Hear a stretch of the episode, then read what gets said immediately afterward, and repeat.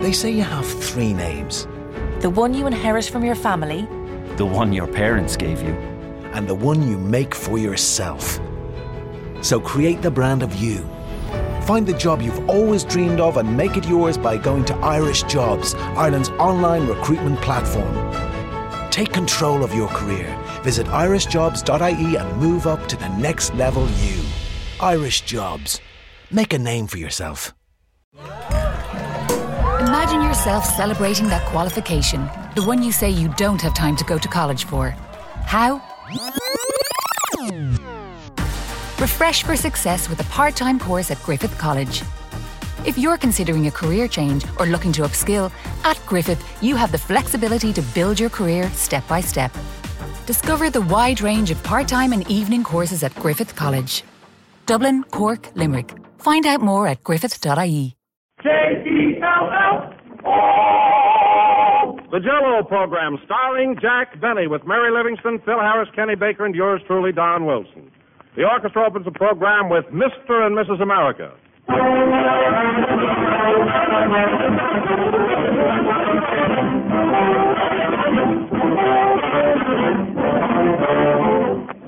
You know, one of our grandest American institutions is the Good Old Time Parade. And starting next Thursday, April 6th, the Parade of Progress will go marching along all over this country. It's sponsored by the Associated Grocery Manufacturers of America, and Jello is proud to join. Because Jello's whole existence has been a parade of progress for the 40 odd years it's been on the market. And through the years, there have been constant new developments and improvements. Jello's delicious flavor has been made extra rich, and new flavors have been introduced. Jello is quicker and easier to make nowadays, for it dissolves instantly in hot water and sets far more quickly. And with all the improvements, Jello costs less. Today you pay half as much for it as you would have 20 years ago. Yes, without boasting, we can truthfully say that Jello has kept right on the bandwagon in the great parade of progress. So Jello salutes the grocers of America and is proud to march along with them. And for our float in the big parade, we suggest the box with the big red letters on it that spell Jello.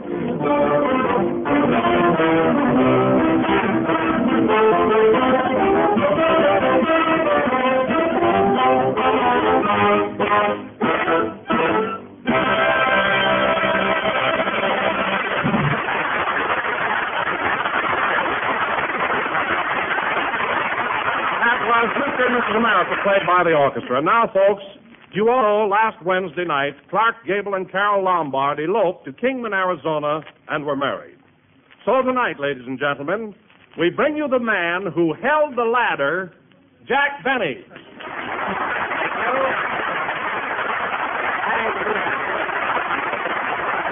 Thank you. Yes, sir. Hello again. This is Cupid's assistant talking. And Don, I don't know where you got that information about my helping Clark and Carole. But you're right, and I was never so embarrassed in my life. There I was holding the ladder, all dressed up in a tuxedo like a big goof. Tuxedo, what was the big idea? Well, it's very silly, really. You see, Carole called up and asked me to hurry over because she was going to run away and get married. Yes? Well, I got so darn excited, I thought she meant to me. Gosh, when I saw Gable there, I almost fainted. Oh, my, that must have been quite a letdown for you, huh, Jack? Well, it was, but they were awfully nice about it, though. They let me keep the ladder. I'm going to grow ivy on it, you know. Well, Jack, now what in the world made you think that Miss uh, Lombard would elope with you anyway? Oh, I don't know, Don. She's always so nice when we meet on the street. And then one time during a dust storm, she winked at me.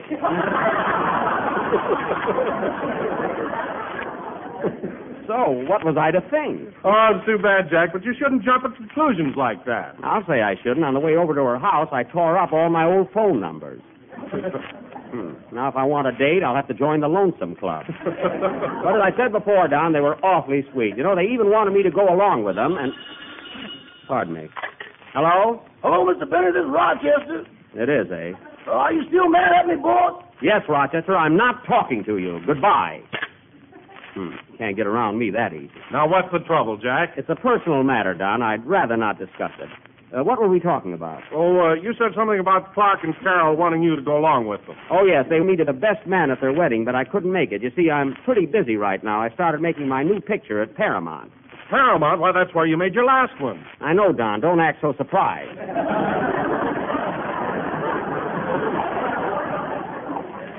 Uh, this uh, this is going to be my first legitimate picture. It's called uh, Man About Town. Oh, it's a very clever title. Uh, who's directing it? A fellow by the name of Sandrich, Mark Sandrich. And I'm having a lot of trouble with that guy, too. Jack, you're always having trouble with your directors. What's wrong this time? There's plenty wrong. You see, Don Sandrich directed most of the Astaire Rogers pictures, and he can't get away from that Fred Astaire treatment.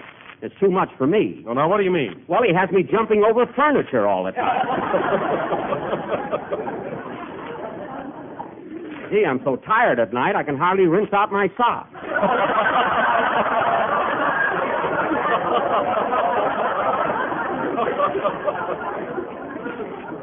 no kidding. Oh, but I can't imagine that director wanting you to work like Fred Astaire. It must be quite strenuous. You said it. Why, yesterday we shot a scene where I enter an English drawing room to talk to Edward Arnold. See, he plays the part of Lord Arlington. I see. Well, anyway, instead of just walking up to him and saying hello, Sandwich made me leap over two divans, a love seat, and the Duchess of Twiffledom. My goodness. Did you clear everything? All but the Duchess. Every time I tried it, I wound up piggyback. I tell you, Don, I'm a wreck. Oh, hello, Mary. Hello, Leaping Lena. How are you? There you are, Don. You see, Mary's been over to the studio. She knows. No kidding, Mary. Does Jack really have to do all that jumping? Does he? He's got a kangaroo for a stand-in. Now, Mary, he's not a real one. That happens to be the man's name, Barney Kangaroo. Well, he's got an awful big pocket. Now, you're just being silly. But you know, Don, there's one thing about this picture that bothers me. I think how agile I am. Why leap over that furniture just like Fred Astaire? Who couldn't with bed springs on their shoes? Well, I had to have some help. And those springs worked out fine. You'll get the Academy Award from the Murphy Bed Company. Oh, I will. Well, let me tell you something, Don. If I don't break a leg, I think this is going to be my best picture. Oh, I'm glad to hear it, Jack. Uh, who's going to be in it besides yourself? Well, there's Dorothy Lamour, Edward Arnold, Binnie Barnes, E. E. Clive, 500 extras, and Phil Harris. By the way, uh, where is Phil? Oh, he'll be here in a little while. No kidding, Jack. Is Phil really going to be in your picture? Yes, I got him a small part. He also hangs up my clothes and sees that they're pressed, you know. That'll keep him busy. Those big love scenes with Dorothy Lamour will keep him busy, too. Listen, Mary, uh, Phil may hold Dorothy in his arms, but her heart belongs to Benny. Don't worry about me. Say, Mary, how is Phil in the picture? Is he a good actor? I think he's going to be great in it. Great, what a show off. Somebody told him he had beautiful hips and he keeps backing into the camera.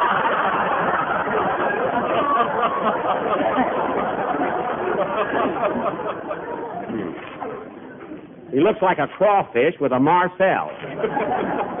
now let's forget the picture. Oh, hello, Kenny. Hiya, Jack. Say, your shirt tail's sticking out. It is where? April Fool! Boy, did you fall for that one. Kenny, in the first place, yesterday was April Fool's Day, and in the second place, you didn't fool me because my shirt tail is out. Is that your shirt? I thought it was a Chinese newspaper. Well, it has been to the laundry a lot. Kenny, I bet you were some cut up yesterday fooling everybody and carrying on like mad, huh? I'll say. Gee, I sure pulled a good April Fool gag on my girl. She falls for anything. What'd you do, Kenny? Well, I called her up and I said, uh, This is Robert Taylor speaking. Will you marry me? That's cute. What'd your girl say? She said, Yes, just as soon as I get rid of that cluck I'm going with. Well, you certainly fooled her, all right. You ought to hear the gag I pulled on my boss, Mervyn LeRoy. I sent him a bomb. You sent him a bomb. Did he get it? Oh, I think so. I can't find him. Why, Kenny, you're just making that up because I saw Mervyn LeRoy on the street this afternoon. All of them? Yes, all of them. Now, let's forget about April Fool's Day because it's over and done with. How about singing your song? Okay, I'm ready. Hold it a minute, Kenny. Come in. Telegram for Jack Benny. Uh, take it, Mary. Here you are, boy. Here's a tip for you. A tip. Yes. I ho, nickel. Fresh guy. Don't believe him, folks. It was a quarter. Must be cheap material. It shrunk. Never mind that. Who's the wire from? Oh, look, Jack, it's from Fred Allen. Oh, that Mongolian? What's he got to say? Uh, dear Screwball, Hmm. Understand you are starting a new picture called Man About Town. If you're the man, get out of town before it's released, my dear.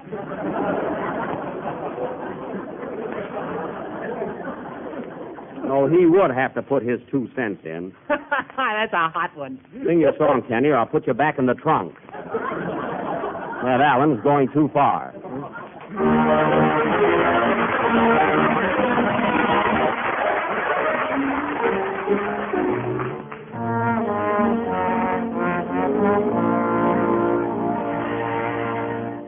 It wasn't on the island of Capri. It wasn't on the beach it wasn't Waikiki, nor at a perfume counter in Paris that we met. And yet, something in the air was continental. There were moonbeams caressing the sand. I was feeling young and sentimental at a little pork stand. Gallantly I handed you the mustard. Then you curtsied, I kissed your hand. Inwardly my heart was getting flustered at a little hot dog stand. The bubbles in our soda pop just hit us like champagne. I guess that we had five or six. From somewhere in the distance came a Viennese refrain. My fancy playing tricks? Then and there the spark of love ignited. It was real and the feeling was grand. To our wedding breakfast you're invited at a little hot dog stand.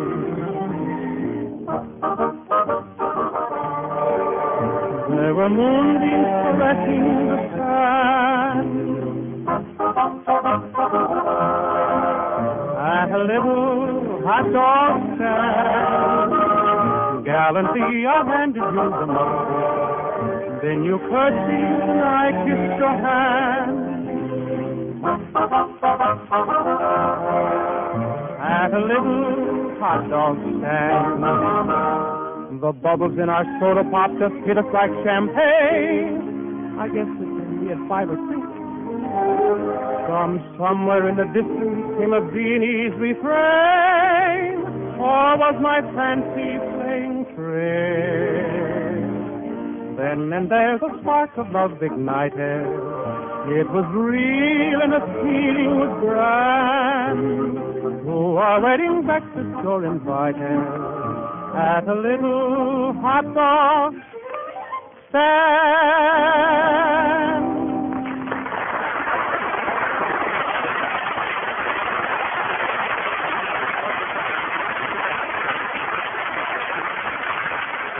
There we go. That was a little old hot dog stand sung by Kenny Baker. And very good, Kenny. I enjoyed it immensely. You're not the only one, sweetheart. Modest little devil. and now, ladies and gentlemen, we have a rare treat in store for you. Mr. Don Wilson, that eminent American author, has written another. Hmm, I can't get over that wire from Allen. You know, Don, that guy's got a lot of nerve taking up my time with those cheap gags of his. I agree with you, Jack. Did you hear him Wednesday night? Yes, him and that Maxwell Strauss stuff. He's about as clever as Simple Simon. Well, I think it's marvelous the way Fred makes up his gags as he goes along. Oh, you do, eh? Yes, he certainly knows how to ad lib. Ad lib? Sure he ad libs. He has to. He can't read a script. Why, do you know, Don, he has nothing in his library but life, look, and click. I happen to know. Well, Jack, if Allen can't read, how does he order food from a menu in a restaurant? He goes to a cafeteria where he can point. he took up juggling just so he wouldn't drop a tray. Anyway, getting back to our program, Mr. Don Wilson, that eminent American author, has written another. Pardon me. Hello? Hello, Mr. Bennett. This is me again. Rochester Van Jones, I'm not talking to you. You mean I'm still on the blacklist? Certainly. Goodbye. What's the matter with you in Rochester, Jack? Oh, it's nothing, Don. Forget it. I know. Quiet. Uh, where were we, Don? Well, uh, you started to tell the folks about my play. Oh, yes. And now, ladies and gentlemen, Mr. Don Wilson, that eminent American author, has written another of his famous short playlets, which are bringing him nearer and nearer to the Pulitzer Prize. Take it, Wilson. The scene is the home of Mr. and Mrs. Luke Miller, who live in a cabin at just part of the Mojave Desert. They're just finishing their evening meal. Music, please.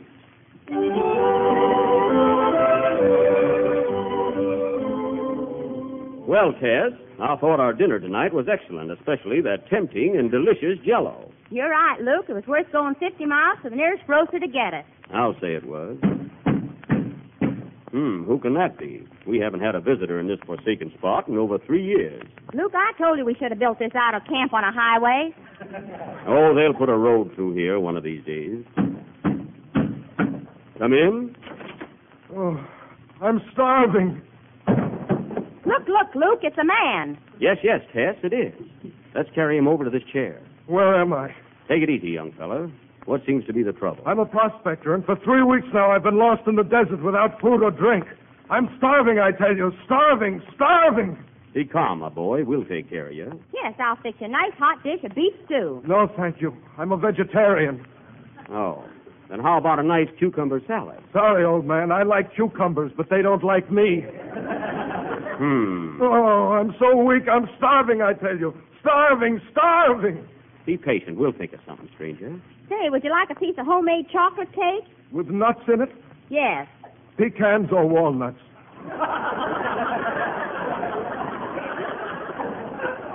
Walnuts.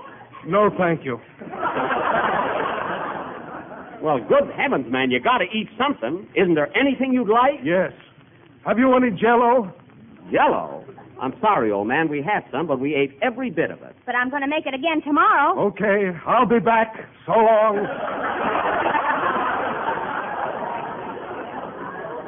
So long, stranger. I'm starving, I tell you. Starving, starving. Oh, what about a commence coffee?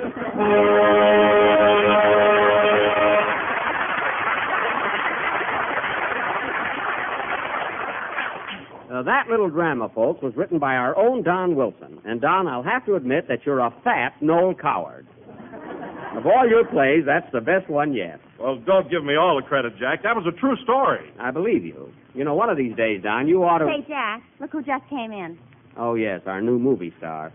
Hello, Mr. Harris. You're a little late, aren't you? I am a bit tardy, but by the time I selected my wardrobe and had my bath, time just fizzled away. Well, I can imagine. Listen, Phil, because you're in the movies now is no excuse for being late. Well, I was home studying my part. I've got a big day before the camera tomorrow. Oh, you have? Hey, Phil, can I have your autograph? Later, son. What a ham. I want to tell you something, Phil. I saw a, street, a screen test. Phil, I saw a screen test of you the other day, and believe me, it broke my heart. Was it that good? I'm talking to Phil. And another thing, Phil, while you're working in my picture, I don't want you to go around giving all the girls at Paramount your phone number. My phone number? Yes, phone number. I saw you with that blonde in front of the commissary the other day. Now, wait a minute, Jack. She just asked me what time it was, and I told her. Well, she must have a poor memory. She wrote it down.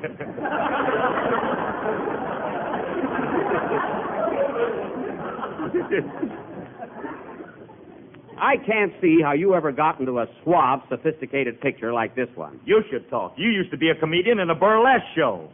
Sliding Sam Benny. Now, that's what I call greening it up. Mary, have I ever been in a burlesque show? Only as a customer. There you are. I just go in there once to get my father. He's nearsighted and thought it was grand opera. Who is he waiting in the alley for, Galli-Curci? I didn't inquire. and now, Phil, if you can forget you're a movie star for a couple of minutes, how about a band number? Okay, Jackson. The boys and myself are going to play a popular little ditty entitled Never Mind the Bread, Sonny. Papa will be home with a bun. Now, Phil, stop with those epigrams. Now, what are you going to play? All right. Mary and I have been rehearsing that new song, I Go For That, and we're going to sing it to each other. Oh, well, that's a novelty. Say, Mary, you're going to sing with Phil, eh? Uh huh. That ought to be cute. Well, this better not become a habit. Kenny, don't be so jealous. You're not the only singer in the world. Well, I'm the object of my affection.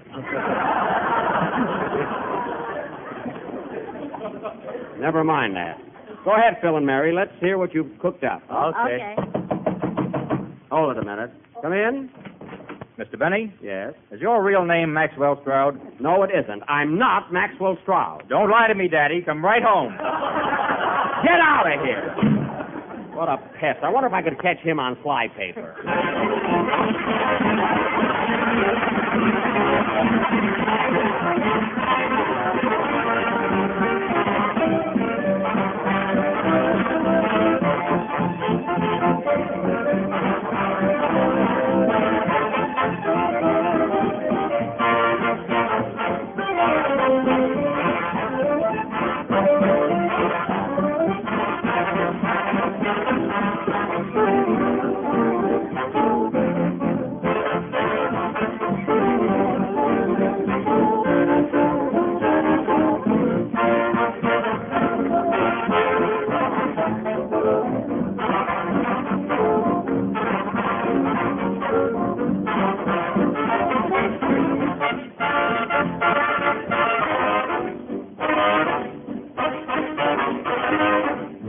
The way you walk that silly talk, I go for that. Your dizzy folks, your corny jokes, I go for that. Your kiss just misses, your dancing is rough. But you love that stuff. I guess you don't get around enough. Your crazy poems, your letters from home, I go for that. And furthermore, I just adore your kinky hair, that puffy stare. To Mr. Cupid, I take off my hat. You can't account for a silly place of all the girls you could have chased. I looked at you and ooh, I go for that. You know, Mary, we'll have a home, a private phone. I'd go for that. Yeah, not only that, you'll have a ring, a pretty thing. I'd go for that. But your salary misses, so cut out that stuff. You mean the going will be rough, I guess you just don't make enough. but Jello's fine and I'm in line to get more dough. I heard that crack. You'll get the sack, you corny Joe from the Wilshire Bowl. Now, Mr. Benny, you take that right back. Now look at boys, you mustn't fight. You're breaking up my wedding night. He better not, 'cause ooh, I go for that.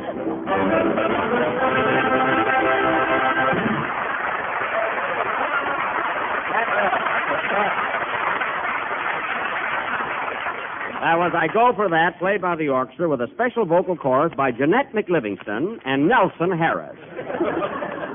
the Nightingales of the Jello program. If you want the real lowdown, ask me.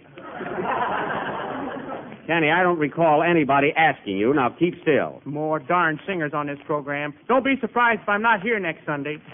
You'll be here next Sunday and like it. Well, I'll be here, but I won't sing. You'll sing, too. Now drop it. And now, folks, I won't sing good.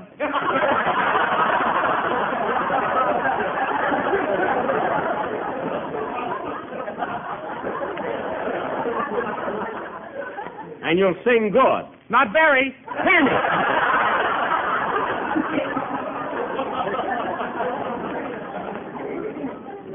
And now, folks, going from juvenile temperament to our feature attraction, tonight we are going to present. Pardon me, if that's Rochester again, I'll. Hello? Hello, boss. Are you still looking down on me with scorn? Rochester, I want you to stop with these telephone calls. Do you hear me? Well, boss, I said I was sorry. Rochester, what you did to me, only time will heal. Goodbye. Hmm. As I was saying, ladies and gentlemen, tonight we are going to present. What's all this mystery, Jack? What are you mad at Rochester for? Don, it concerns only him and me. Oh, why don't you tell him, Jack? Yes, what did he do? Very well, Don. Rochester hocked my polar bear.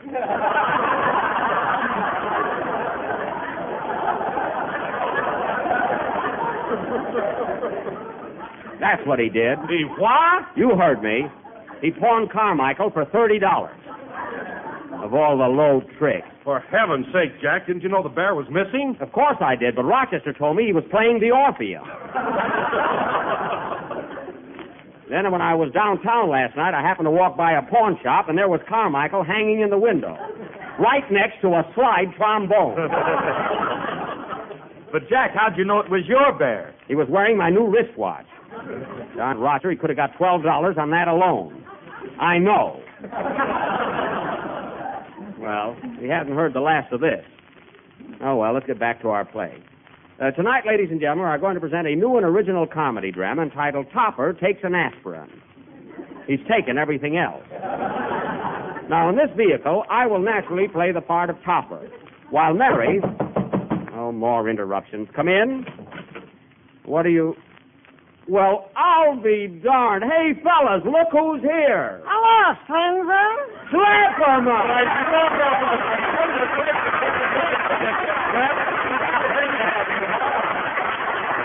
Well, well, well, this is indeed a surprise. It's good to see you again, Schlepperman. And I'm happy to see you too, Jackie boy.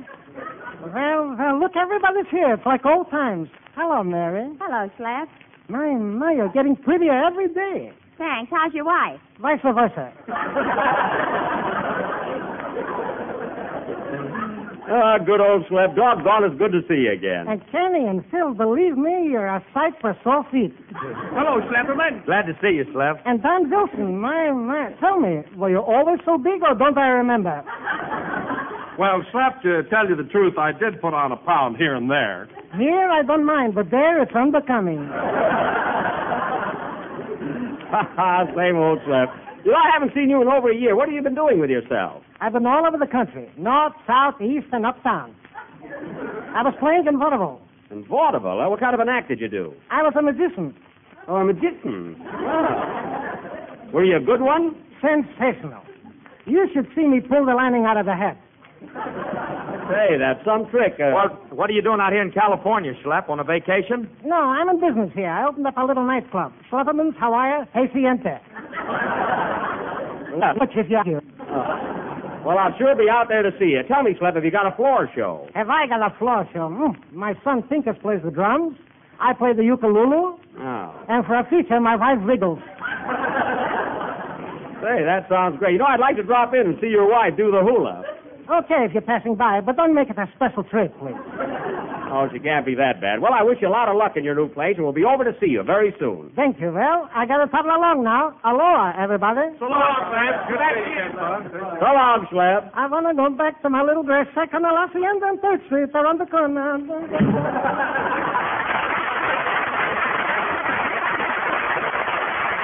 Well, it was sure good seeing Schlepperman again. He's a nice little fellow. Well, kids, getting kind of late now. I don't think we'll have time to do our play. So how about saving it for next week? It's very long, and if that's who I think it is, he's in for a good bawling out. Hello? Hello, boss. This is your bad boy talking. Rochester, I told you before, I'm not making up with you until you unhock that polar bear. So goodbye. Goodbye.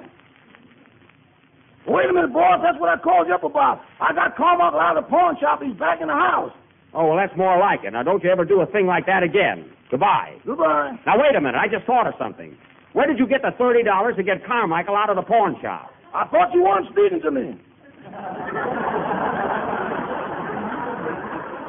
Rochester, where did you get that $30? The what? The $30, where did you get it? It could have been a legacy, you know. It could have, but it wasn't. Now, for the last time, where did you get the $30? I sold my AT&T. Rochester, you never had a share of stock in your life. Now, if you don't tell me where you got that $30, you're fired. Okay, boss. Your violin is now hanging where Carmichael was. Oh, my. Rochester, did you pawn my Stradivarius? That ain't what the man said. So long, boss. Rochester, Rochester, can you imagine that, fellas? He pawned my violin.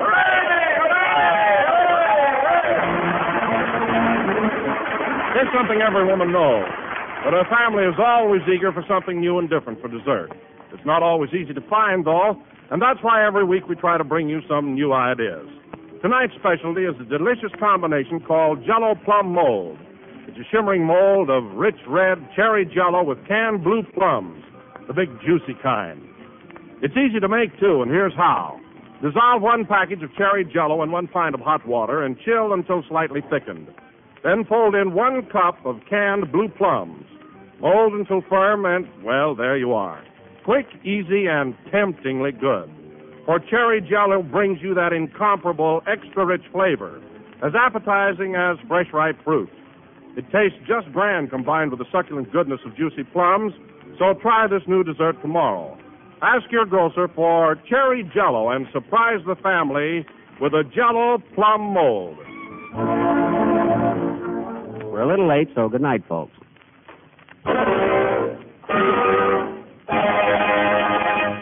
J-E-L-L-O. This is on the Jello program for courtesy of Mervyn LeRoy Productions. This is the National Broadcasting Company.